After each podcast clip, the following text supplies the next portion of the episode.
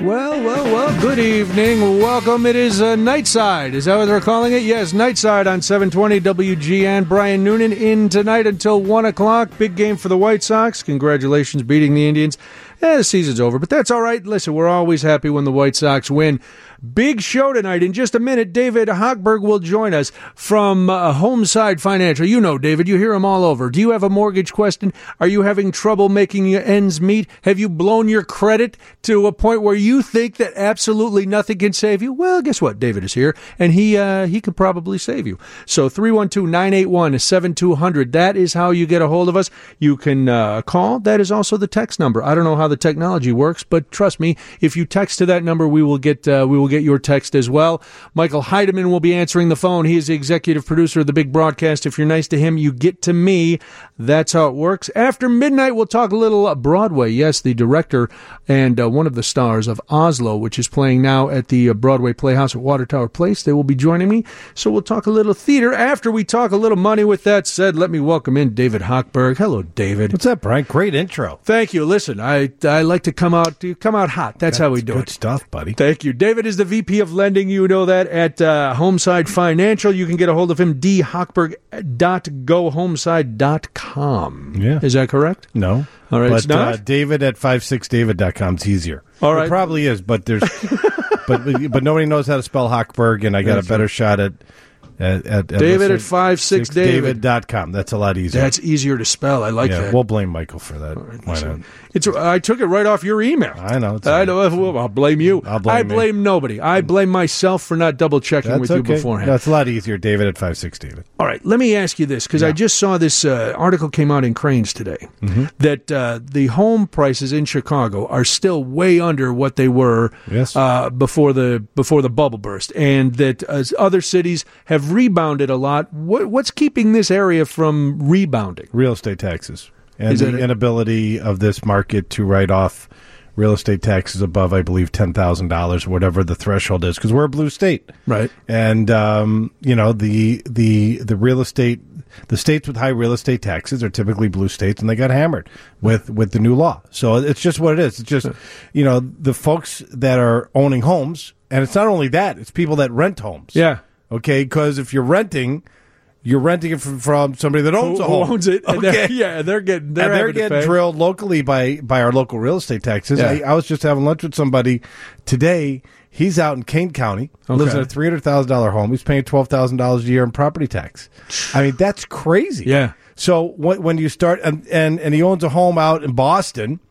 And he he's got a he's got a home that his family handed to him and all that stuff. You know, he handed down, handed down. He he inherited. It's like worth a million dollars. Not And he- bad. and he's paying seven thousand dollars a year in property tax Yeah. on a million dollar home out in Boston. Okay, so so he's paying more Yes. on a three hundred thousand dollar home real That's estate tax in. Kane County than he is on an inherited home in Boston. So you know it it, it is what it is, right? Right. I'm not going to dive too deep into politics because it's not going to matter. But you know, you know, it changes every It changes every day, and you know, the, the challenge is Illinois used to be a great state to Right. you know to once live and unfortunately we're turning into a state where at the end of every year there's uh, there's the moving truck survey i think i think beacon oh yeah, does it we right? always are one of the tops. we're always unfortunately now the moving truck industry does a survey where the you know what what what are the top states where people are leaving and and they're not moving back you know you know so they're basically there's no backhaul into Illinois Right, we're not drawing. We're not drawing new people We're not- in. Going, we're not hey, drawing new we're people in." We don't have, ind- you know, we don't have the tech hubs. We don't have the industry. We've got the uh, the high taxes, as you're saying. And, and the challenges are this. I was talking to a lady um, called into a show I was on. She inherited a home from her folks in Rockford. okay, Okay. Challenge is the home was only worth today thirty thousand dollars in Rockford.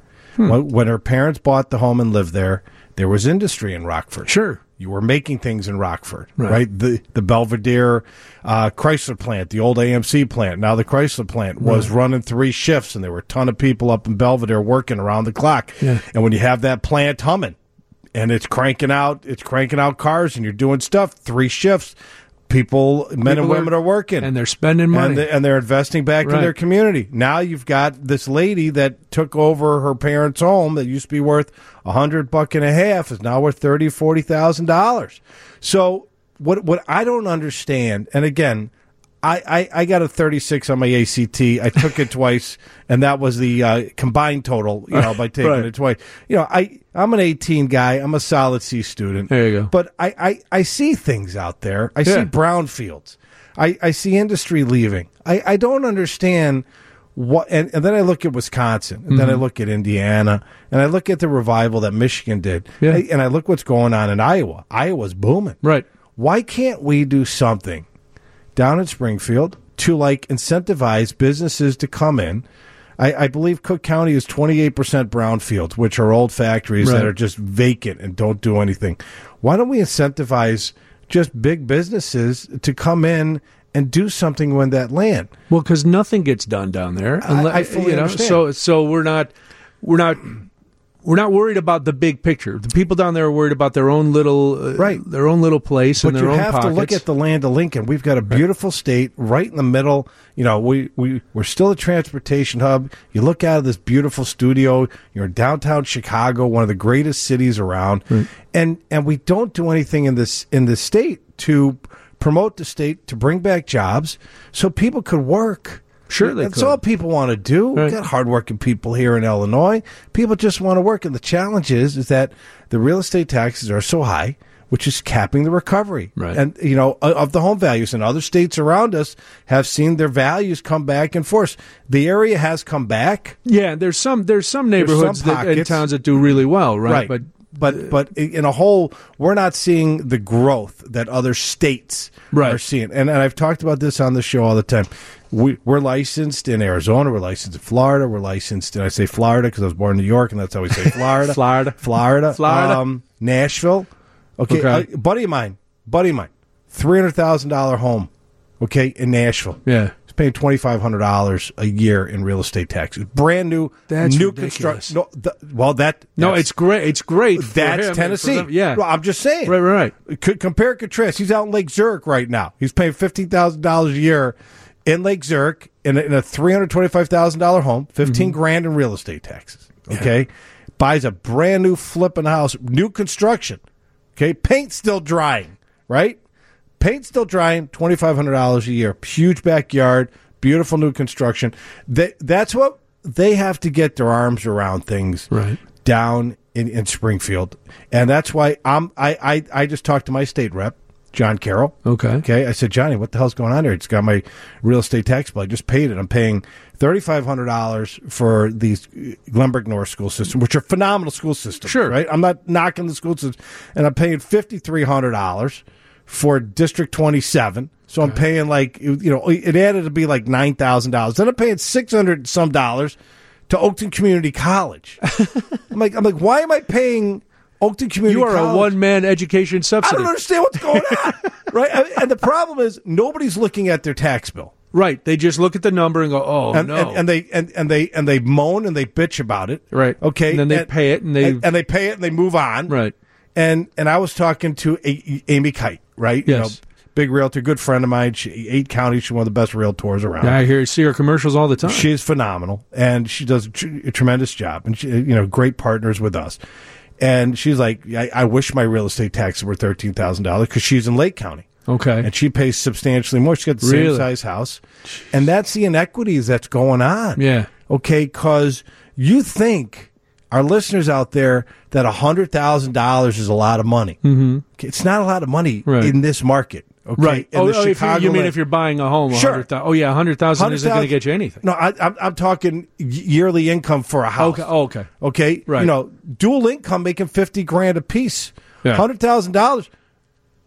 You're not getting anywhere in the Chicagoland area. Maybe in Davenport, may, maybe in Des Moines and in other areas, right. Maybe in Bloomingdale, you know, Bloomington, Illinois. You know, outside of Chicago goes a little further. In, in Chicago, hundred thousand dollars doesn't go that far, Right. and, and what you're doing is, and everybody's like, well, how could they continue to do that? And what, you know, they got their kids and travel this, and they got their kids and dance, and they got their kids and travel hockey and travel lacrosse. Yeah. And they're like, how can they do it? And they got a new car. They're like, how can they do it? I'm like, they can't. And they're like, well, what do you mean? I'm like, they're trying to keep up with the Joneses. Right. And all of a sudden they get the credit card bills and everything else, and you're like, uh oh, I got no money. Here's a challenge. Yeah. The Joneses are broke. Okay? You're trying to keep up with the Joneses and, and, and nothing against, like, if your last name is Jones. I don't Sure. need the emails, you know, at David at That's 56 David 56david.com. I'm just saying. The Joneses that you're trying to keep up with can't afford their credit card payments, and they're putting on a facade, and they're broke too. Yeah. And that's the challenge that we're facing. We're helping a lot of people use the equity in their home, and some people fire on me for doing that. But guess what? That's the cheapest money they've got in order to put their life, you know, the the financial fire out. Well, let's explain how we can do that. Yeah. David Hochberg is here. He is the VP of Lending at Homeside Financial. You can get a hold of David here at 312-981-7200 or David at 56david.com. Uh, we'll take your calls. We got some texts. We will uh, talk about this, I, I'm guessing now, from what you said, very controversial uh, stance of using your equity to uh, to pay Yeah, down some your debt. people uh, are completely against, it, and I'm just like, if that's if listen, if you got a fire in your house and you got a fire plug at the corner, you know, run over the fire. well, get the hell out of the way so the firefighters can come in, tie into the care fire hose, right, and then Right. put the fire out. That's all I'm recommending. All right, more with David on the other side. It's 720 WGN. Brian Noonan, 720 WGN. You can always count on Michael Heidemann to bring the funky beats for the bump music. Thank you, Michael. David Hochberg is here. Do you have a mortgage question? Are you knee deep, waist deep, neck deep in debt and you're wondering how you can get out of it? What can you do? Well, David is here. 312 981 7200. Uh, you can call us, you can text us, or you can reach David at david at 56david.com. All right, right before we went to break, you Yeah. were you were spouting your uh, very controversial take, according to some, Yeah. not to me. But people people buy a house and they stay in those houses and they build up equity. Sure. And and most of the time, conventional wisdom would be I'm saving that up so that when I finally own this house, I've got all this equity, and then who knows what I can do with it. Then you die. Then you die. Right. And all that equity goes to somebody else. Right. All Which is genius That's a good plan. Fantastic. It sounds like the For kind of financial planning that, Yeah. uh, you know, I would endorse. Yes. But you do not endorse that kind of financial planning. It, it's got to do with the monthly payment. Right. And, I, and I'll give you a perfect example of a 75 year old individual out in, in, in central Illinois.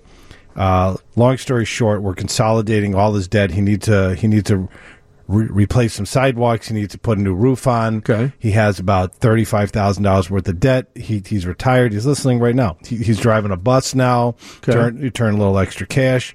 Long story short, we're going to pull out about forty-five thousand dollars out of his home equity. App- Appraisal came in today at four hundred thousand. He thought his house was worth three sixty-five. So I he's said- happy? He's very happy. I said, I said, I, I, I, is the bus pulled over? Because I don't want you to tip the bus over. So, so he's like, he's like, what's up? And um, I said, appraisal just came in, came in at four hundred thousand dollars. And he's like, well, you know what? I'd love to take out another ten thousand dollars because I want to do something else in the backyard to make my house more comfortable for my wife and I, who's also in her seventies okay. to enjoy the house. Yeah. Okay. They so so long story short, we're we're pulling out forty some thousand, forty thousand dollars out of his home. We're paying off all his credit cards, paying off his car loan, paying off his credit cards. He's, he's taking enough money out to, to do something in the back, I think, with the deck.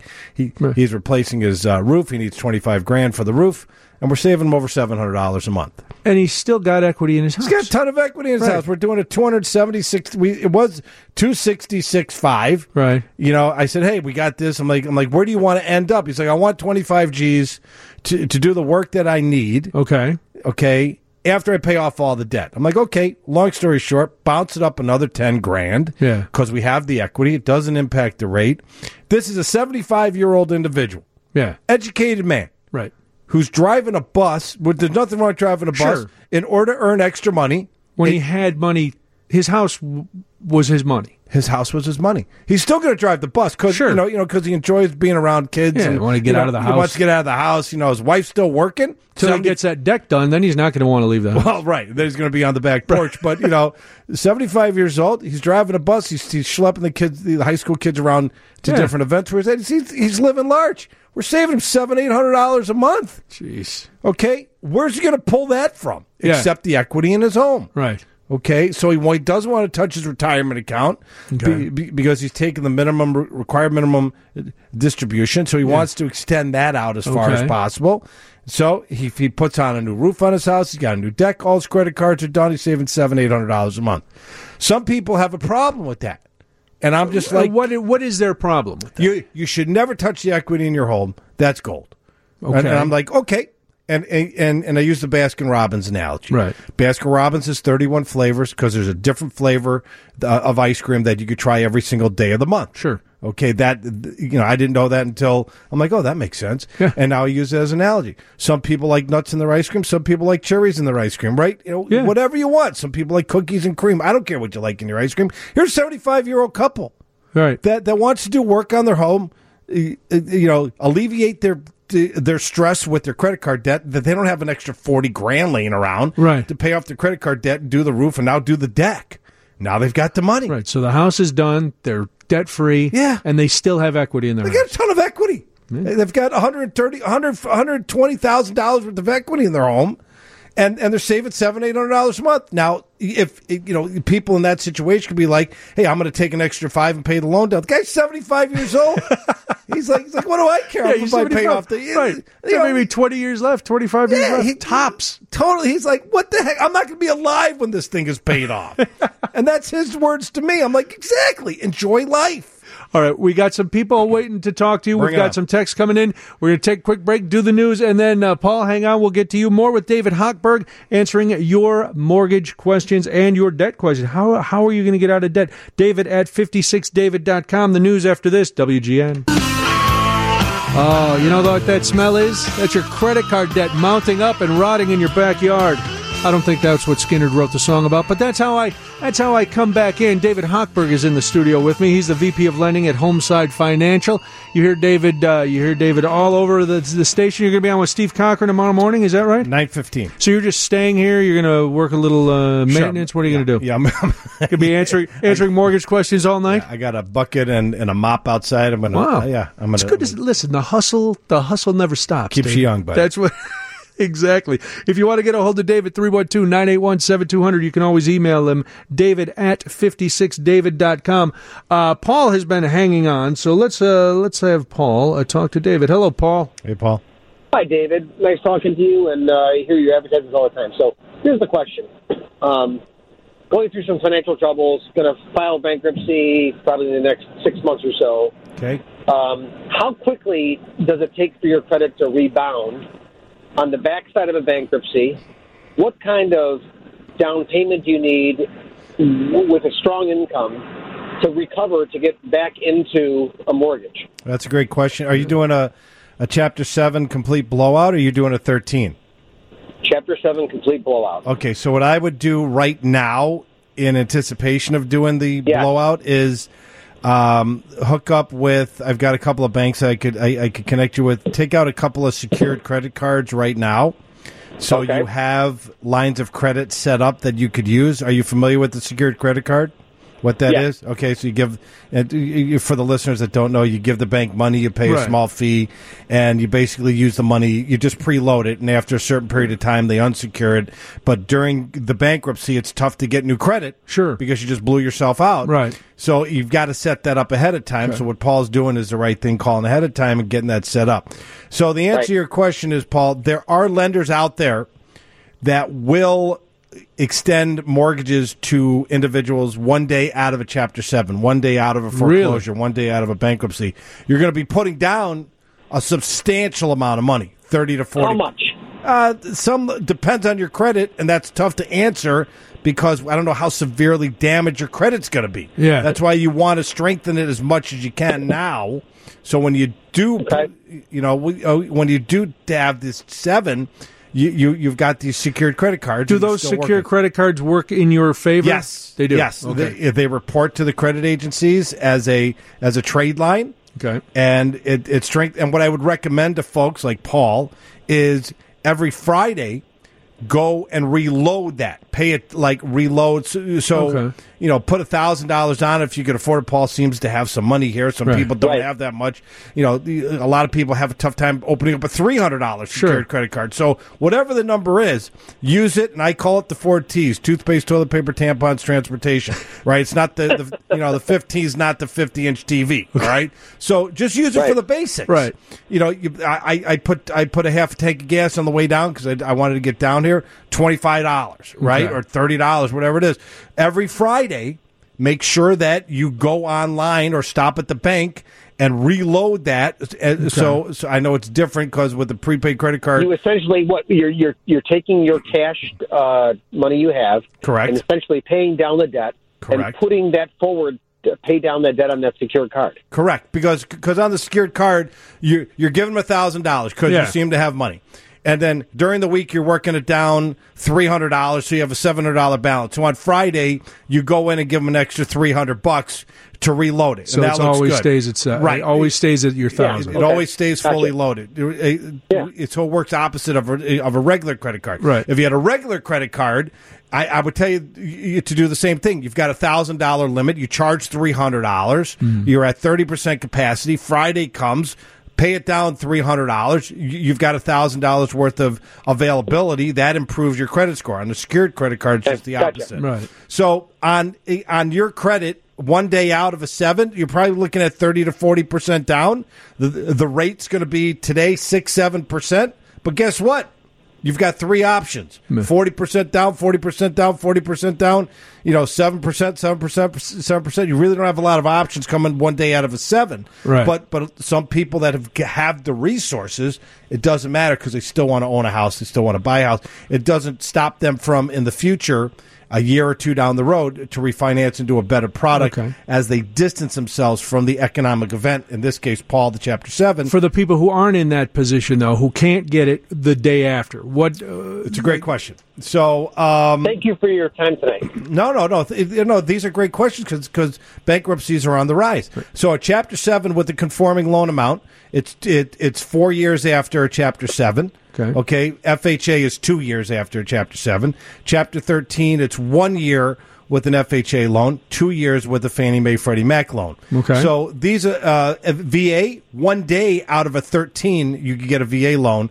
Two years out of a Chapter Seven, you could get a um, a, a VA loan. Is there a mortgage involved? A foreclosure? That are you blown out of a house as Yeah, well? there's a, there's a there's a foreclosure that was from the 2008. Oh, they're that's never it. taken care of.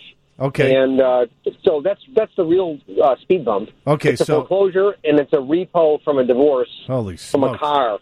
So there's a lot of moving parts. But the reality is, do you think if my credit score is not that bad and my my debt is not that bad once I pull the credit, do you think I'd be better off to do a 13? Uh, now, whoa, I'm not a bankruptcy attorney. I'm just answering your question. So I would, I would, I would defer that to who's ever doing your bankruptcy papers and have that conversation Okay. with him or her. I'm not stepping on that landmine. That's I can tell. good. I could tell. Yeah, whoa, I'm not. No, I don't. I'm not a bankruptcy attorney. I don't play one on TV. But But I I'm saying, but I'm saying, you say you talked about a 13, you'd be able to you'd be able to recover quicker on the mortgage side. But but, you, you know, a 13 is perceived to be one of these people that's like, hey, I want to make good on my debt to some percentage. A seven is like, hey, sorry, Charlie, right? Well, well, sign up like the like the like the TV commercial, you know? hey, hang on, Paul.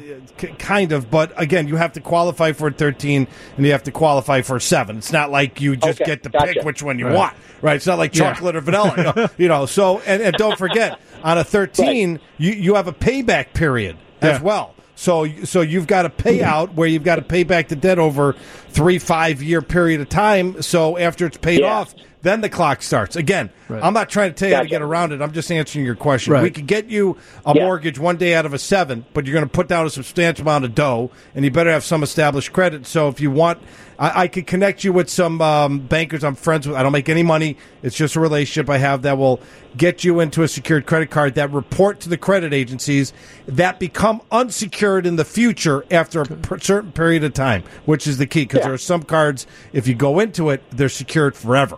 Oh, Which- I'm okay. relatively young. I'm relatively young, and so therefore I need to rebuild my credit. Yeah, credit. done.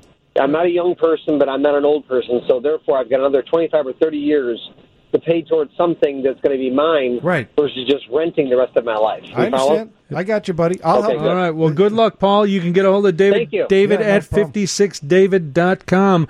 Uh, all right. We got a, uh text here from the 630. Is it a good idea to refinance to pay off my credit card? Yes. Okay. Yes. There's no no If- question well, about it. Well, here, and, okay. And I and I have the six three O's number, and I will I will contact this individual on the way home.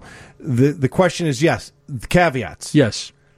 Uh, Do you have enough equity in your home to take out Okay. to pay off the credit cards? Right. Because some, th- yeah, I've got sixty thousand dollars with a credit card. Great. I owe two hundred thousand dollars on a home that's worth two ten. Okay. You- you- There's no room. You got nothing, yeah. You, uh, you know, we can't take out any money in that in that scenario there. Right. So, is it a good idea? Absolutely. You have to run the numbers to make sure that it makes sense. I I, I, I- just talked to um, a financial planner referred me one of his clients, uh, veteran. She has a seventy percent service connected disability, so she doesn't pay any real estate taxes here in Oh, okay. Illinois. She's in a thirty year fixed loan at I believe it was like three point uh, five or three point six two five. I ran the numbers with her to do a VA loan Okay. cash out VA loan to cover all her costs. The the rate was going to go up like a half a point or five eighths of a point to cover her costs. Ran all the numbers, even though she was saving five hundred dollars a month, right. paying off the debt. She didn't want to leave the security of her loan. Really? So all I could do is make the presentation. Yeah. Okay. And some people are, are hung up on the rate. And my whole thing with her was it's not about the rate, it's about the monthly payment. D- Don't forget, you're eliminating all of this debt that's on the right side of the page. Yes, you've got a great loan on the left side of the page, but you have to look at the total number on the Yeah. bottom. We're wiping out all this debt, and your and your monthly savings is this and that's where the individual, like my 75 year old couple in the middle of Central Illinois, is making that decision. Yeah. but but you have to have a couple things. You need good enough credit to get a loan. Okay. You need you need to have enough equity in your home to pull out the equity to pay off the debt, and then you got to run the numbers to see if it makes sense. All right, I have two questions. We're going to take a break, but Yeah. I have two questions that uh, we can ask. One is about what you were just talking about.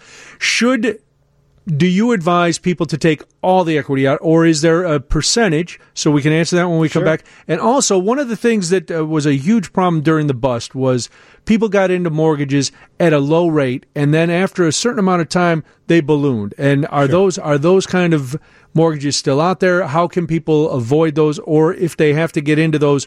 When can they get Those out are of them? great question. So David Hochberg is here, 312-981-7200. If you have a question for David, you can get it in now. If you don't want to ask David now, then email him, david at 56david.com. More after this, WGN. We'll have an amazing story of how horses are helping combat veterans get whole again. and Renee Zellweger as Judy Garland. Does it work? Richard Roeper tells us. The Roe Conn Show with Anna Davlantes. Tomorrow afternoon on 720 WGN. With dental implants from Eon Clinics, you'll smile without covering your mouth. Smile and eat your favorite foods again. Eon Dental Implants will help you get back what you've been missing with dental implants that look, feel, and function like real teeth. For a free consultation, call 844 365 SMILE or online at eonclinics.com today. That's eonclinics.com. Dental implants from Eon Clinics. Smile for life. Nothing beats a fall drive, especially when driving a Porsche from the Porsche Exchange in Highland Park. Start this fall with exclusive savings on a new 2019 Macan. Lease for just 749 a month for 36 months. Test drive yours today at the Porsche Exchange. Expect the exceptional. Visit us at 4Porsche.com, the number 4 Porsche.com. 5389 to its sign. Excludes any title, tax, registration, license fees, insurance, maintenance, and dealer fees. No security deposit required. Expires 930.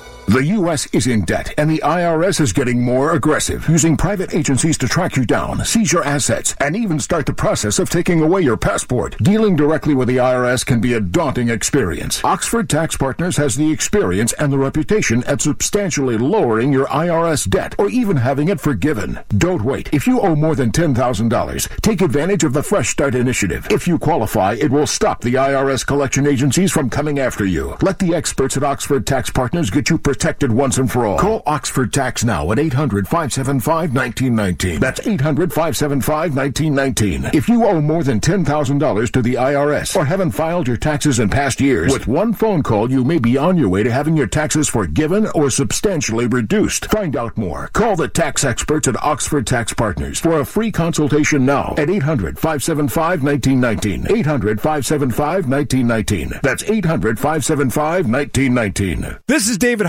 With an important interest rate alert. Mortgage rates have dropped to their lowest levels in over a year. If your rate starts with a 4, call Team Hochberg now, not tomorrow or next week. Call 855-56 now to see if we can help you as we did Dan refinance his 6% mortgage. We refinanced Dan into a 15-year fixed loan, saved them over 100 bucks a month, eliminated over 60 grand in mortgage payments, and covered all his closing costs. Let's review. Dan called Team Hochberg. We refinanced him into a 15-year fixed loan, lowered his payments over 100 bucks, and saved him over 60 grand in mortgage payments, and covered all his closing costs. Seriously, what are you waiting for? Stop procrastinating. Call Team Hochberg now, 855-56-DAVID, or visit 56david.com. Team Hochberg has helped thousands of WGN listeners, but we can't help if you don't call 855-56-DAVID or visit 56david.com. Homeside Financial Equal Housing Lender, NMLS 1124061. All right, David Hochberg is here answering your mortgage questions 312 981 7200. I asked you right before Yes. we left. Uh, we were talking about taking equity out of your home, and you had uh, you told the story about the couple in Central Illinois. They took money out, but they still had a lot of equity Ton of left in their house. Is there a percentage that you that you suggest? All right, yeah, you should you should use some of this equity, but then leave some there, or Listen, you can only take out on VA loans. It used to be 100%. You could used to be able to do a cash out refinance up to 100. They just reduced that down to 90. So if you're a veteran, you can only take out 90% of the value of your home. FHA used to enable you to go to 85% of the value of your oh, home. Oh, wow, okay. Due to recent changes, you can only go to 80. Fannie Freddie has been 80 for a long time now. Okay. For at least 10 years. So the max you could take out right now is 80% with a Fannie Freddie USDA um, you know what well USDA you can't do whatever it is it's 80% for all govy loans and 90% for VA loans and Okay. Fannie Freddie loans what I recommend I recommend taking out what you need to take out to pay off your debt and put you and your family into a better position. Okay. I'm not sitting here saying drain your house of all Right, the and then equity. just blow it somewhere, right, and then and then go to the boats and put it on red, black, or green, right, and then you know double down on the Right. blackjack table or start throwing craps. I'm just saying that it's all about the monthly payment. Yeah. If you've got thousand dollars coming out of your left pocket for your mortgage, and you've got thousand dollars to fifteen hundred dollars coming out of your right pocket to pay your debt, okay, and you Right. can combine those two amounts. And instead of having tw- two G's to twenty five hundred dollars coming out of both your pants pockets, you could get it down to fifteen hundred to seventeen hundred dollars. Yeah. While you're putting yourself and your family in a better position. Now, I can't stop you from going out there and reloading and blowing yourself up. Right. I can't stop you from doing that. Okay, but I can get you into a better position. Now, I, I, I don't know why you got into that position, Right. and it's not my place to have a psychological analysis of why you're there. Some people had job challenges. Right. Some people had health challenges. Some people had had to put in 5 Gs for a new HVAC. Some people have to put in 20, 25 Gs for a new roof. Right. Some people have to put in new site. Whatever the occurrence is, it's not my place to analyze. You're coming to me because you want honest advice. Right. If it makes sense, we'll present the numbers to you. We're, we're not sitting there holding your, you know, you know, grabbing you by the back of the head and sign here. You, the grown men and women are making decisions Right. financially. If we can help them out, put That's them in a better do it. position. That's what it's all about. all right, we got a quick question before we got to get out of here. Joan's been hanging on. Hi, Joan. Hi, how are you guys? We are Joan. well. What do you? What's your question for David? Well, I've got a serious problem going. Um, you guys were talking about the state of Illinois reducing their taxes and uh, et cetera, et cetera. I'm calling from Michigan, and I'll tell you, Michigan is not much better than Illinois. Our taxes doubled this year. Wow. Now, my husband and I are both in our 80s, and we are both in poor, poor health. I had two heart attacks in January. And we don't know which way to turn. There's a possibility we'll be living out of our car if we if we don't get some help All right. Well, with our finances. How much do you owe on your house, Joan? I think we still owe about twenty thousand. Our your- house is 45, 45 years old. How much is your house worth? Uh, I couldn't tell you what it's worth. Well, if to you had- it's worth nothing. Uh, well, I know. Well, don't be so negative. The- If if you had to sell it today, what would you sell it for? Two hundred grand, three hundred grand? I don't think we get that much for it. I really don't because uh, being in their 80s, my husband isn't able to uh, do the work that needs to be done to fix up the house. Okay. How We've about this? a lot of outside outside work. How about this? Is it a single family house? It is. Okay. If we could get you into a loan like a reverse mortgage where we could eliminate the mortgage payment, you could defer the mortgage payment and you could Uh-huh. use and you could use the equity in your home to fix up the home to make it more comfortable and you you're still going to have a mortgage payment but you're going to defer the mortgage payment and free up all that money.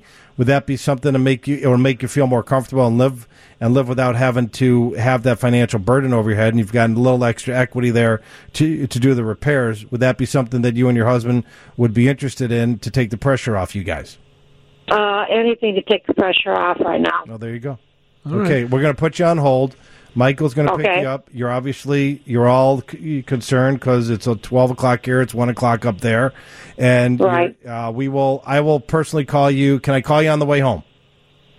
Oh, absolutely. Okay, I'll give you a call on, on the way home in about five ten minutes. Okay. Okay. All All right, Mike. Joan, hang on. Take her. Help me out. Thanks here. a lot. No problem. Bye bye. It's. Uh, I know you said you don't. Uh, you don't give people psychological advice, but at some point, it, there's got to be some stories that people people get in situations sometimes through no fault of their own, and Well, those sure. those have to be very tough sometimes to hear. Well, well, well. Listen, I, I've been called the Doctor Phil of finance. Okay, by by one of my clients. By Dr. Phil? No, not Dr. Oh. Phil. No, but um, I, I'll give you a real quick example. Um, 0708 happened. Lady was was head of ticketing at a major airline. She was making mid 100 150 grand a year. Okay. Daughter severely handicapped, needs 24 hour care in a wheelchair. Okay, 9/11 comes, loses her job. Husband's working, making a 100 grand a year, not enough to take care of the daughter and everything. Right. You got to make a decision.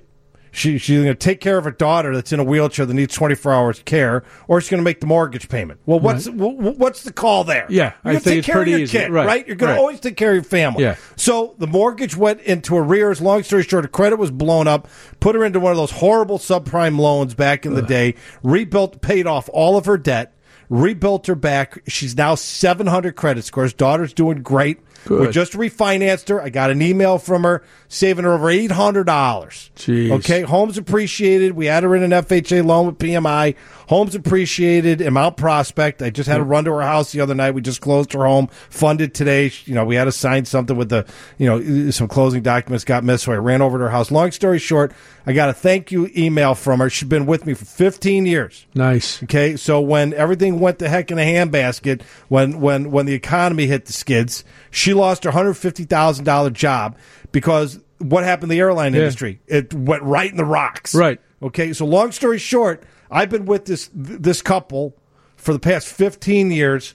And just saved them eight hundred dollars, got them into a Fannie Mae Freddie Mac loan, and they're looking to move into a bigger home to to make it more comfortable for, for their daughter who's in her twenties now. So That's even the if sort of stuff. even if you think things are hopeless, they may not be as hopeless as you think because you are not an expert in this thing. Get a hold of David. David at 56david.com. David Hochberg. Uh, if he can help you, he'll help you. If, you. If you can't, you, you know, you tell people right up front, listen, there, there's nothing I can do. You got to do this, this, this, and then get back to me, and, and we'll figure it out. Can you do me one favor? Sure. Can you send my best to your beautiful wife? I will. Will you do that? I will. All right. I'll, I'll give you, yeah, because I never give her my best, so I, I might as well give her give her- somebody else's. I'll give her your best. Good to see you. Thanks for coming in. Uh, David at 56david.com. All right, we'll be back. Then it's news time. It's WGN. Thanks, Vic. Brian Noonan, 720 WGN. Michael Heideman behind the controls. It's time to talk a little theater. We talked mortgages and money. Now we're going to talk about theater. And uh, a wonderful, wonderful production is playing right now at the Broadway Playhouse at Water Tower Place. It is the Timeline Theater production of Oslo, the 2017 Tony Award winning uh, play that tells the story of the back channel negotiations that led to the 1993 Oslo Peace Accord. When, uh, if you remember the news footage and you saw a prime minister of Israel and the leader of the Palestine Liberation Organization shaking hands at the White House, uh, you might think there were a lot of big bureaucratic things happening that led to this, and there probably were, but the main thing that led to this were back channel negotiations that were set up on an estate outside of Oslo, Norway. With me now on WGN is the director of the production, Nick Bowling and one of the fine cast members, Jed Feder, who plays uh, Avi in the the this production. Gentlemen, thanks for staying up late. I know the uh, I know the show got out uh, just a little over an hour ago, so I appreciate you staying up with me. of course. Uh, did we, Michael? Did we lose? Uh, oh, we did. We lost Nick. We are going to get Nick back. But Jed, I want to welcome you back. You are a Northwestern alum, so uh, welcome back home. Go Cats! So it is. Thank you. You are on the you are on the flagship of the uh, Northwestern Wildcats. So we are glad you are here. Uh, and you also people Yeah. may recognize you not only from your work around here, but you were in the in the uh, first North American tour of Aladdin, which was also another wonderful show. I was, yeah. I just did that for about a year. And so now you are in Oslo, and I, I have to tell you, I, you know, it would take us hours and hours to deconstruct uh, the entire Middle East peace process and everything that's gone on there. And I went into the show knowing the basics about about what was going on. What struck me, not only uh, from your performance but the rest of the cast, was the humanity and the urgency that came across, and more importantly, the sense of humor and and the laughs. I didn't expect that many laughs in the show. Yeah, I mean, it's it's a it's the nice thing about this show is we talk about a lot of really big ideas, right? With the politics of the area, with the tension and the conflict in the area, but the way we are looking at it is through a very personal level, which is sort of what these talks are about. They're about taking the big things and breaking them down to the small things, building personal trust, building a personal relationship. So that lends us to a lot of humor, a lot of, you know, looking at people and their relationships. It's not just the big politics and the big ideas. It's also really looking at people. Well, that that's what uh, that's what struck me. It did take it down to that very personal level because uh, your character is negotiating for Israel, and um, you know you're you're meeting with Palestinians, and it suddenly it wasn't about these two governments; it was about these two men, and similarities come out and, and big differences come out. But it was uh, it just it was a great character study uh, along with a wonderful piece of history. Absolutely, yeah. It's uh, and yeah, I think that's the real joy of getting to do a show like this too. Is um, uh, you get to really explore a big thing in history and a big thing that is still very current, but through the lens of well, let me look at this one person and let me see how they saw it. Now your director has rejoined us, Nick. I'm sorry we uh, I'm sorry we lost you. Nick Bowling is the director of Oslo, which is playing through October 20th at the Broadway Playhouse at Water Tower Place. You can go to BroadwayInChicago.com to get your tickets. Nick, thanks for being here. Uh, wonderful show that you put on. Now, as I mentioned at the beginning, Oslo was a 2017 Tony winner for Best Play. It had been staged not only in New York but in London. With the Timeline Theater, and you, first of all, tell people what, what the mission of the Timeline Theater is, because you're the founding artistic director, so you know about that. How did you decide that Oslo was the performance that you guys needed to mount? Well, I'll, I'll start with the ha- ha- happy to happy to be here. Thank you for having us on. Uh, the mission of Timeline is uh, to to explore plays that uh, plays that explore history through time and and that uh, connect to today's social and political issues. So plays inspired by history, um, and so uh, Oslo uh, J.T. Rogers, who wrote the play, uh, is a friend of ours, and we've done one of his other plays, a play called Blood and Gifts, a few years ago, and um, and he immediately after you know writing this play called uh, PJ Powers, who's our artistic director, and me, and said, "Hey, this this play is a is a home run for Timeline's mission." And um, I don't I don't know if there's ever a chance that you you guys could ever get this play in Chicago because you know we're kind of a, a, a middle sized theater here in Chicago, and there's a lot of major companies that that uh, were very interested in this play as well. Um, but a couple things, a couple kind of magical things came together. One was the fact that we were able to do the show at the Broadway Playhouse, uh, which is part of the Broadway in Chicago series, and uh, uh, connect with all of their subscribers. It's a 550 seat house, which is five and a half times bigger than our house on Wellington. And the fact that we had this great connection with JT, uh, those two things really helped make this happen for Timeline and uh, allowed us to get this, you know, really amazing play uh, and to get the Chicago premiere of it. The first time anybody in the city is seeing it, unless they were in New York or, or in London, which is which is really cool. Now, it, that is very cool, and it's uh, this is also Jed's uh, debut with Timeline Theater, so that's very exciting as well. Yeah, it is. When you're when you're mounting a production that has been, you know, it had a great run on Broadway, and then it was in London, and now you're going to bring it here.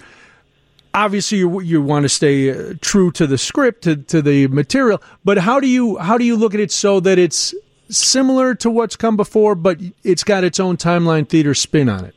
It's a great way to put it. I mean, the main thing is about is casting, and that's that's sort of number one. Immediately when you bring in a group of Chicago actors, and these are all Chicago actors. One of them now lives in New York, but he, he spent most of his life in Chicago. So it's it's all all Chicago actors, and Great. and that generally means. Um, well, I'm, you know, I'm I'm a believer that Chicago actors are the best actors in the in the world or in the country for sure. Um, but but you know, that's that's a matter of choice. And of course, New York people believe the odds the same. Well, that's them. New York. We don't. Yeah, but yeah, exactly. You know, come on. Uh, but you know, the thing is, is that what it what it definitely means is that it's going to have a kind of a I think a, a kind of a truth and a kind of uh, a, a, a rugged uh, Midwestern kind of quality to it. And and what's exciting is that none of these characters are are you know Midwestern or or Not at sort all. of uh, gritty in any way. They are Norwegians, they are uh, Israelis, and they're Palestinians. And so it's fun to kind of have that understanding of seeing that world through a, a Chicagoan's eyes. So that's I think that's pretty makes it pretty special. And they all, the entire cast was wonderful. Uh, it just Yeah. from top to bottom, Jed and everybody else in there was uh, was terrific. I'm I'm, I'm curious, Jed. As you so you you we mentioned that you were in the uh, in the tour of Aladdin, and now you're coming to your you come to Oslo. Completely different kinds of productions, uh, not only uh, material but scale and everything else.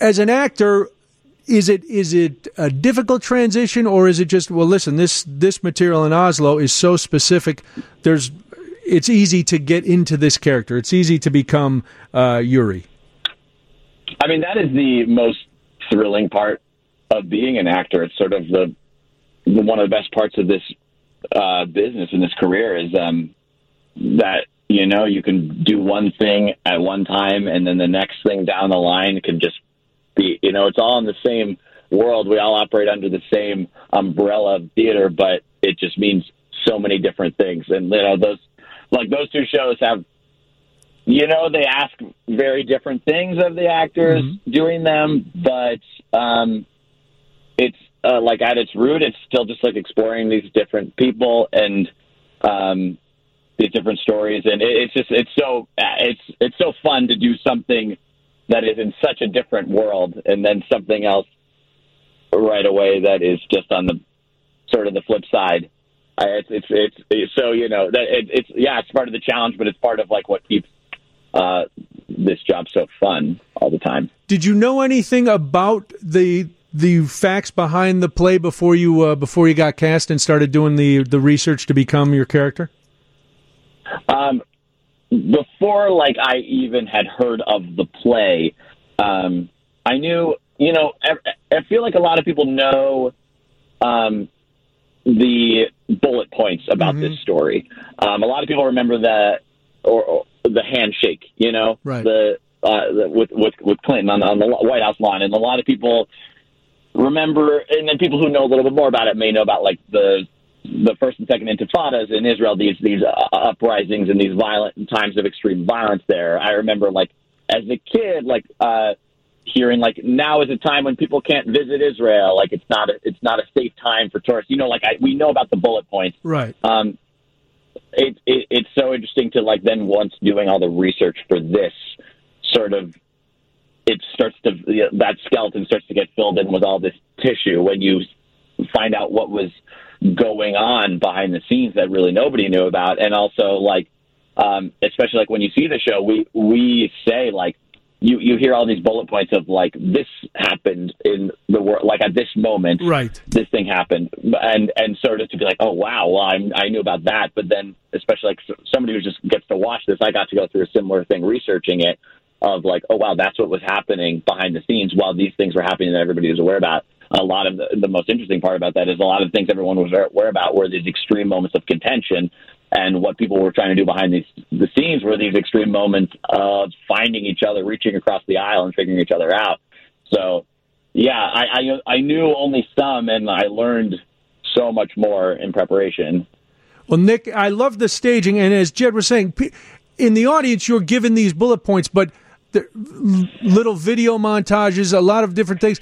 Because uh, I'm I'm guessing, and I know you didn't write the show; you're just directing the production. But it's it's one of those subjects that it would be probably pretty easy to get in the weeds because the the Middle East and it's mentioned in the show you know this has been going on forever and uh, how are and people never think it's going to get solved but you guys have made it you've you've made the history lesson easily accessible and a lot of information and you, that you don't even realize you're absorbing as you watch the show and you live and go oh wow I, I actually learned something tonight. This is some. This is unexpected. Yeah, J, uh, you know, I'll uh, give most of the credit for that uh, to J.T. Rogers, who wrote the play. But he, you know, J.T. writes um, plays, uh, and soon he's writing a movie of this, and, and he'll be writing some other t- uh, television series and all sorts of things.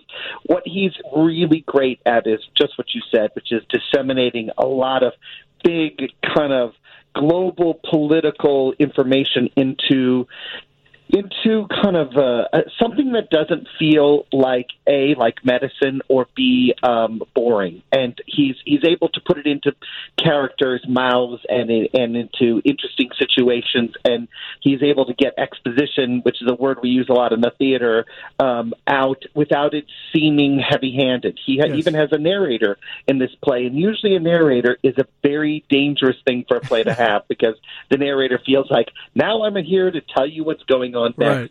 But but this narrator, interestingly, is really the only woman involved in this whole story. Yes, and she is in many ways the least. Um, forceful and the least kind of uh, driven character in the show in some ways, and yet it's it's that quality of hers that she's the listening character of the play. She's she's the the one that's going to sit back and think before she speaks, uh, whereas all the rest of the guys in the play are just the opposite.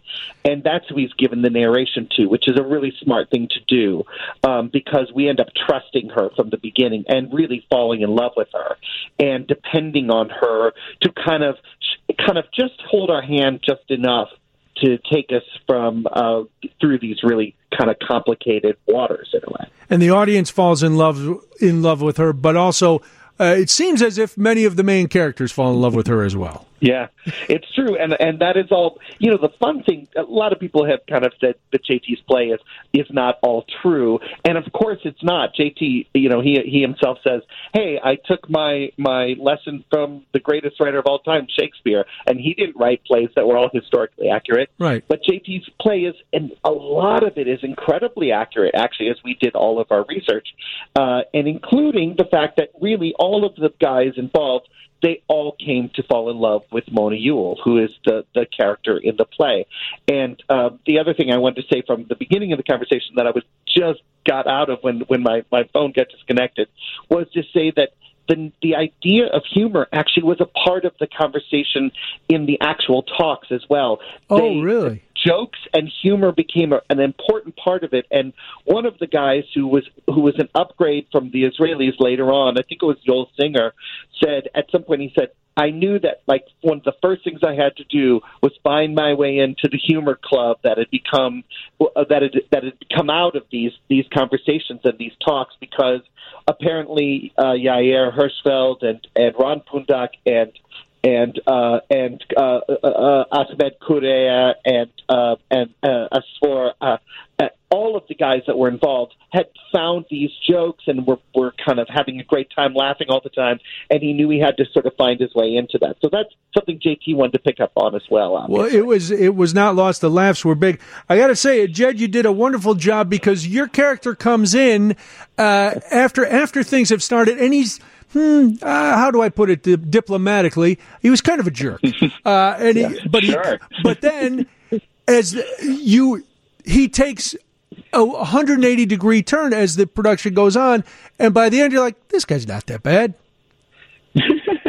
Well, that's that's what I'm going for. I appreciate Well, it. no, it was be- well, just I, and I don't want to spoil it because I people, you've got to go see Oslo. Uh, it's uh, through October 20th at the Broadway play. But he comes in and he just his look is like, oh, this guy's going to be trouble, and then he kind of Yeah. is, and he's a fierce negotiator, and but then his as as with all the characters, his humanity really comes out, and you you realize this guy's just doing what he thinks is best for his family and his country and everybody else and it was it was a nice turn because it could have i think in lesser hands it could have been the jerk part could have stayed and the humanity could have been lost but you you blended it wonderfully Thank you. Yeah, it's interesting. We had a we actually had a post show talk back after the show tonight, and it's and somebody asked about, um, well, you know, how accurate him coming in as a jerk is, or like why we think he comes in as a jerk. And you know, it's sort of like what Nick was just talking about about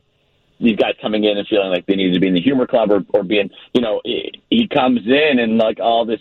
He doesn't know these talks are even happening basically Right. until two weeks before he gets involved. They've been going on for almost a year, so he comes in and he's like, "You, uh, you guys have already formed this club. Did, did we all forget what we're trying to negotiate back home? You know what I mean? Like, I get it. You guys like each other. Do you think everyone at home is going to like what you're doing? So he sort of comes. You know, they're all there. Yeah. It's what keeps this show really interesting. They all really care about the thing that they're trying to achieve, and they also all, you know, really care about. They care. They care equally about the the peace that they want and about the the the implacable needs of the people that they're representing. So it's sort of a, that's a great little rock and a hard place to be in as a negotiator. But um, that's like the that's the humanity then that we have to try to navigate the whole time we're doing it.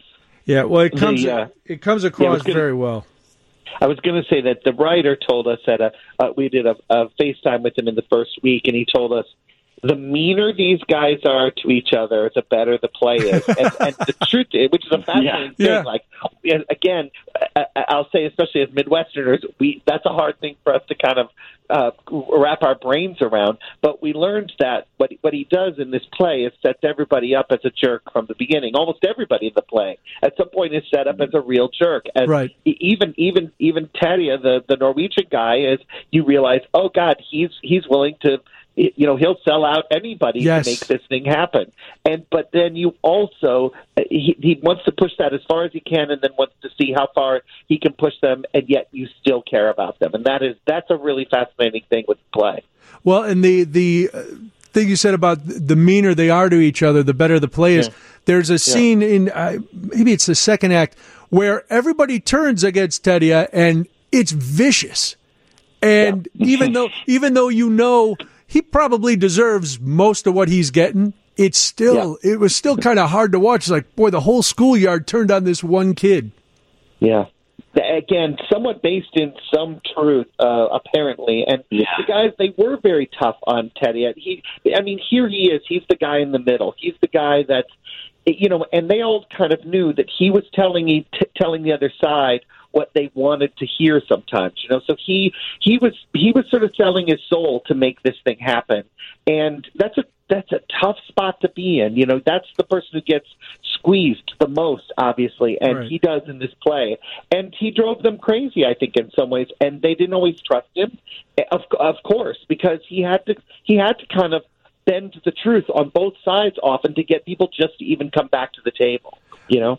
Well, it was a, a wonderful, wonderful show. I can't recommend it enough. Uh, it is Oslo is running through October 20th at the uh, Broadway Playhouse at the Water Tower Place. It's a Timeline Theater's production of Oslo. You can go to BroadwayInChicago.com to get all the tickets. If you want to learn more, you can go to TimelineTheater.com and you can follow uh, Jed Feder, who uh, is wonderful as uh, Yuri Savir. You can follow him on Twitter at Jed underscore, then the word underscore. So, and you can follow his acting. You can uh, people can follow you because you are a musician as well. You are multifaceted and a Wildcats. Are you going to get a chance to go to a game while you're in town? You know, it's a good question because we got Saturday shows, but you know the ones I don't go to, I'll listen to on WGN. So Oh, look at that! That is a beautiful plug. that? We're going to pull that out, Jed. I appreciate it. Well, uh, Nick Bowling, who's directed Oslo, and uh, Jed Feder, who is uh, one of the uh, wonderful cast. Thank you both for staying up late. I do appreciate it very much. Uh, it's a wonderful show. Break a leg. Continued success throughout uh, the rest of the run. Thanks, Brian. Appreciate it. so much. Take care, guys. Thanks very much. Again, you can go to BroadwayInChicago.com and you can get your tickets to go see Oslo. It runs through October 20th. It is a wonderful, wonderful show. We'll talk a little bit uh, more about that. But first, we've got to do this. Then it's news time, WGN. Brian Noonan, 720 WGN. Here until 1 o'clock. Then Nick DiGilio takes over. Michael Heidemann behind the controls. All right, we're getting a lot of complaints, uh, inquiries, people saying, What's going on with the stream? We want to listen to Brian on the stream.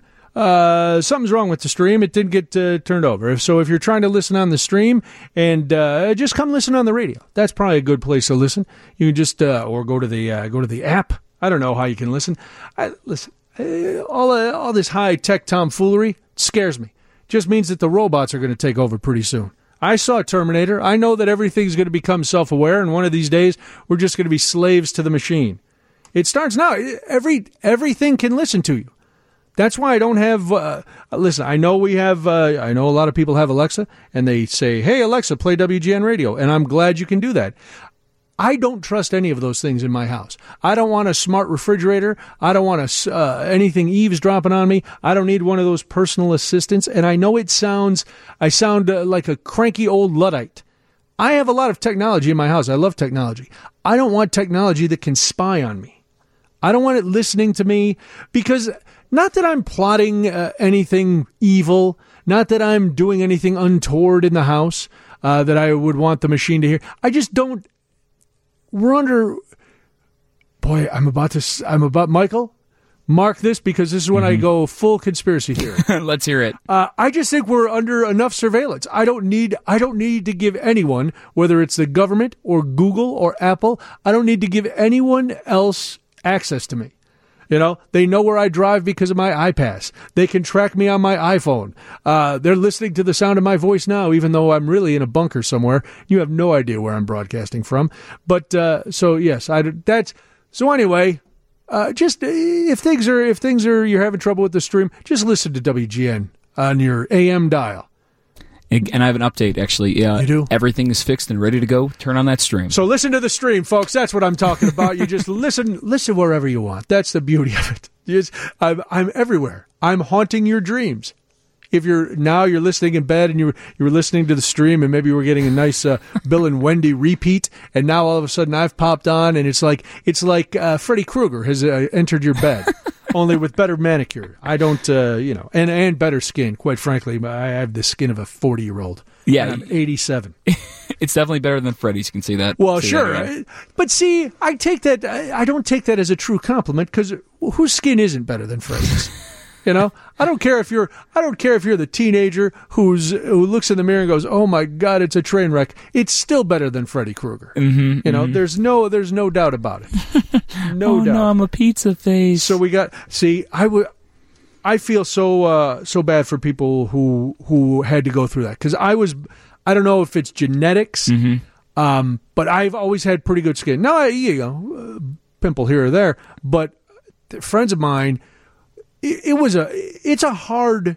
It's a hard life if you have that. You know. Oh yeah. Did you? Uh, were you? Yeah, I that was that was me. Uh, Really? it was like my me and uh, some of my family members. It's just you know, it just it's it just comes down to it, it's just genetics. Yeah, like it you is said, just because, genetics. Because I would, I, I remember the doctor would say maybe you should stop drinking Coca Cola. Oh, Nothing fixed. Yeah, And, all like, those, all those, all those Don't medicines. eat chocolate. You don't want to have chocolate because Yep. that'll, oh, that'll give you pimples. Really? I ate, I ate so much chocolate. I was actually elected mayor of Hershey, Pennsylvania, and I never had a pimple.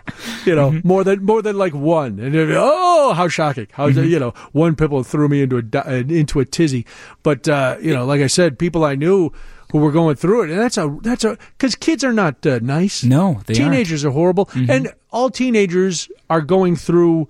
Uh, you know, trying to figure out who they are and, and their self-esteem problems and uh, identity problems, and then if that's your, if that's the, uh, no pun intended, that's the face you put forward. It's uh, it's hard. So Yeah, well, the, the an entire industry. I mean, it was built around Neu- Neutrogena, and remember all those commercials that were going on in the early two thousands. Yes, thousands. and oh, early 2000s. They've been on since TV. I think uh, those were some of the first commercials. Do you have a pimple, ladies? You want to put this cream on there? Oh, okay. I- well, what's your secret? Secret, Brian? just good living, Michael. Yes, Good living. healthy living, no swears. Oh, a lot of swears, a lot of swears, a lot of booze, a lot Mm-hmm. of uh, greasy food. It all works. No, I don't know what it was. It's it is genetics. You know. Uh, so I remember trying. it's the one good thing I got from genetics. I could make now on the I could go on the other list, and man, oh man, we could go on and on. But uh, you know, good skin is that might be it. Yeah, everyone's got everyone's got their flaws. I remember like growing up and, and putting all those th- that the cream, and I had like some medication stuff.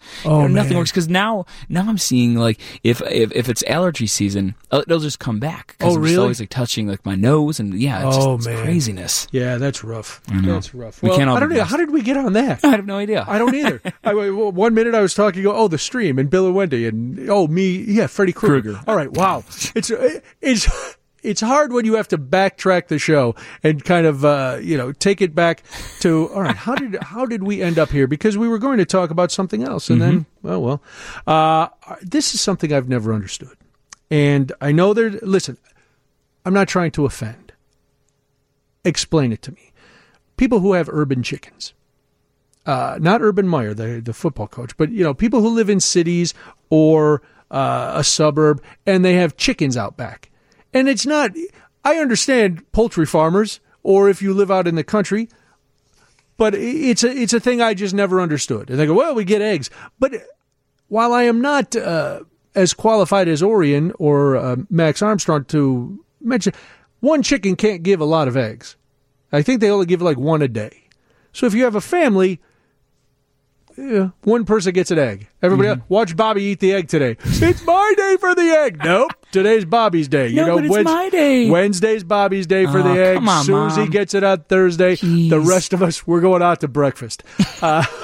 Because you know what they have over at Denny's? A ton of eggs. Mm-hmm. They because I don't know where they get them, but they have a lot. This is becoming a serious problem though in Chicago and, and elsewhere though. It's crazy. I know, and that's what the, that's why I found this uh, unbelievable because they there was going to be a limit in Cook County on roosters.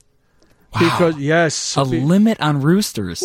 and all right, I'm going to say this again. Who would have thought that's even something that was needed? How many do you need? Right. Well, it you don't need any, quite frankly, because uh, there's a little something. If you want to get up at the crack of dawn, just set the alarm on your phone. You know, you don't need a rooster. I don't need. Listen, I have enough trouble with the dogs who live next door to me who are barking nonstop. I don't need roosters crowing at uh, God only knows what time roosters crow. But there was a there was a, a ruling, a proposed ban on roosters in unincorporated parts of the county. That's the only parts of the county that should have roosters. Is unincorporated. They should just build rooster hotels out in unincorporated Grundy County or Cook County or whatever whatever unincorporated parts of the county and let them have it. But uh, the county board zoning and building committee walked back the proposal. So now, uh, now you can have as many roosters as you want. What? It drops only in unincorporated parts of the city, the uh, or the county. It uh, dropped the proposed prohibition on roosters. It doesn't limit the number of fowls resident fowl residents can have on their property, and clarifies the rules for owning a horse. So And if you were wondering, Michael, how many horses can I own? You can have one horse per acre. That's uh, that's what you can have.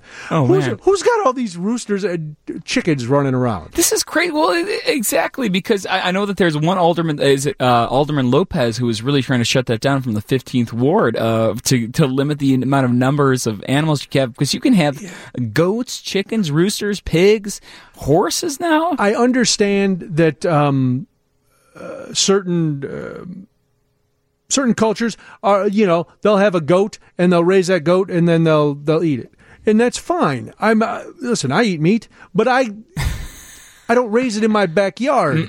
I you know I raised I. I- The only meat that's in my backyard are my two dogs. One, they're too dumb to eat, and two, they're probably you know they're probably all fatty from all the treats they enjoy. so they're not they're not on my must-have dinner list. Yeah, and if if you are raising that goat, a- after what point does it become a part of the family? Does it have a name, and or do you need to like just shun it every day and then fatten it up and then eat it. it? Oh, like, man. go to the back goat. If you have to spend your life worrying about shunning a goat, honey, did That you is- shun the goat today? No, I you pet the goat. I saw you pet. It's not a pet. That's Christmas dinner. Oh, why do we have the goat if we have to shun it? Because you know the goat's just looking in your sliding glass door into the kitchen while you guys are. You go, eh, eh. I don't know if that's what the sound goats make. Eh. Right now, farmers are like, "You idiot! That's not a, that's a sheep bleeding. That is not a goat."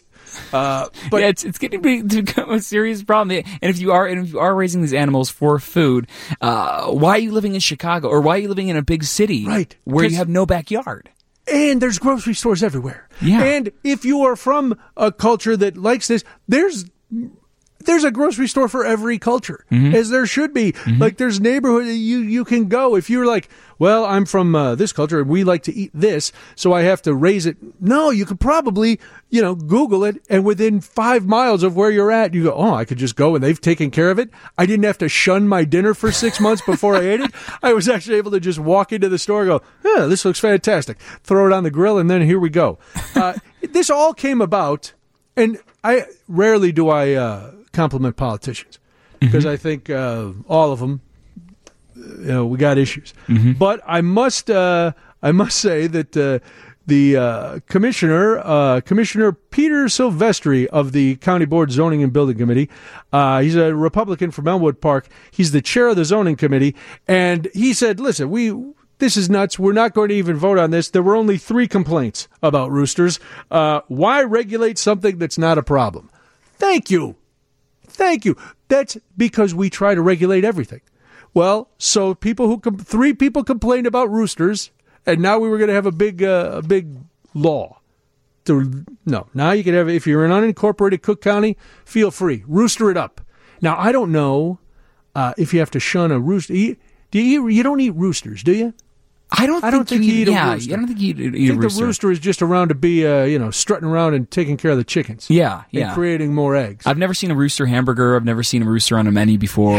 I don't want to see a rooster on a menu. No, I've been to some uh, some chicken places that use the rooster as the mascot, but that's because a rooster is a more telegenic animal than a chicken. Yeah. You know, it's it's it's got the big plumage. Depends on what kind of rooster, of course. I'm not a, an ornithologist, but uh, you know, it just you, use you use the bantam rooster. That seems to be the one that uh, is the the logo esque kind of rooster. You know that there is there is a, an organization that is called the the Roo- Chicago Roo Crew that uh, that Really? supports all rooster related uh, issues and, and Is that right? problems. Yeah. So shout I out wish- Roo Crew. Roo Crew, I wish we had had, uh, had some time to get you on. I didn't even know you existed. But uh, next time we're on, uh, Rooster Talk happens uh, at twelve thirty every every Wednesday night here on WGN or Thursday morning, however you want to look at it. Yeah, Rooster Talk. You know what I want to know is What do you want to know? Mike? for all the what can I what can I help you with today? Well, for all these uh, these problems that are going on with all these animals in the back, Uh-huh. what was the uh, the limit on on alligators? Because there's that seems to be a big problem here yeah, in Chicago what's going too. on? Just Stop with these alligators. You know the the first one that uh, Gator Rob caught. Uh, did you get a chance to meet Gator Rob? You know, I met him at the Green Tie That's Ball. where I met him as well. And he he, Ball. he looked great. And he got the shaved up beard. I mean, talk about a guy who fell into the best possible scenario for a job ever. Yes, and he's uh, he scored himself a uh, beautiful uh, young lady. He was uh, he Yeah. looked, he looked good. Smaller, a small guy. He's a very skinny man. You know why? I think because if you're too big and lumbersome, gators will catch you. He seems wiry. Seems Yes. like he'd be able to move around. But yeah, now we're getting now we're uh now we're getting these uh, these little gators that are being found. This is all this is all a ruse. These Mm-hmm. are people just planting gators. You've we already had the big gator. That was the phenomenon. You can't recreate it. That's it. So no more ga- no more gators. Mm-hmm. Let's uh, you know let's get that uh, let's get that on the zoning board. Can't Yeah. gators. I think there there are laws against exotic pets. Um, can you explain exactly why you need roosters if you have chickens? Absolutely not. I have no idea. I don't. Uh, but I know people people like them. I again, uh, Michael. We'll take a quick break. If you let's Google and see why we need roosters if we have chickens. You got it. Because listen, if people, inquiring minds want to know, as the commercial used to say for the National Enquirer, and we're here, we're here to give you just that kind of important, scintillating information on WGN.